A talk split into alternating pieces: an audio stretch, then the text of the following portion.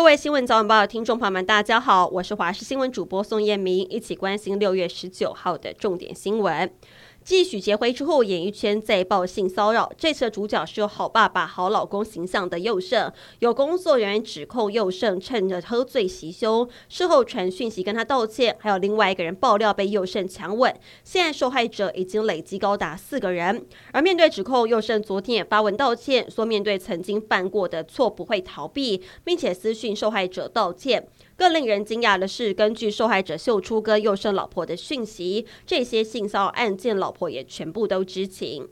PLG 新北国王当家球星杨敬敏被网友爆料跟女粉丝发生不伦关系，日前才刚结束总冠军赛，输给另外一位球星林志杰，无缘拿到 PLG 生涯首冠，如今却因为外遇风波，杨敬敏在昨天深夜发出了道歉声明，表示要离开球场回归家庭。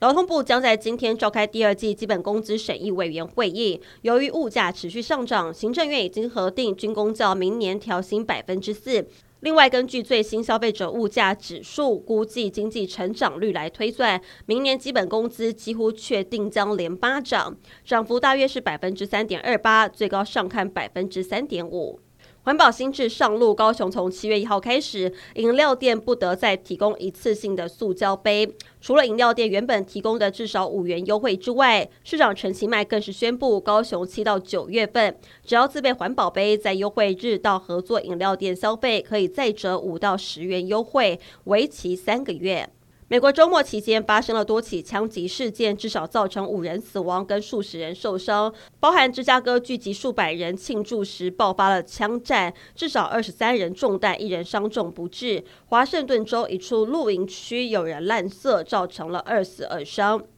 非洲国家苏丹内战爆发以来，已经超过2000人丧生，还有200多万人逃离家园，其中至少528000人逃到国外。交战双方多次同意停火，但一再破坏停火协议。目前交战的双方同意实施72小时停火，容许运送民众急需的援助物资。美国国务卿布林肯访问北京，希望敲开北京的沟通大门，但第一天跟中国外交部长秦刚会谈5个半小时，还一起进行工作晚餐。但除了达到双方会继续谈的共识，邀请秦刚到华府会谈之外，双方几乎没有共识。今天周一，布林肯将跟中共中央外事工作委员会办公室主任王毅会谈，双方可以达到什么进展，外界高度关注。中国威吓台湾，使得台湾在国际社会的声量高涨。3月份曾经访台罗马尼亚议员戴尼查在罗国议会上用台语说出“我是台湾人”。他表示，台湾人尽管面临压力跟挑战，但仍为民主、公民权利跟自由而奋斗。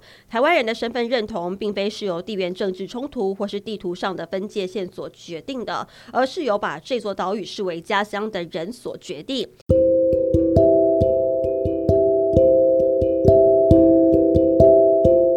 以上新闻内容，非常感谢您的收听，我们再会。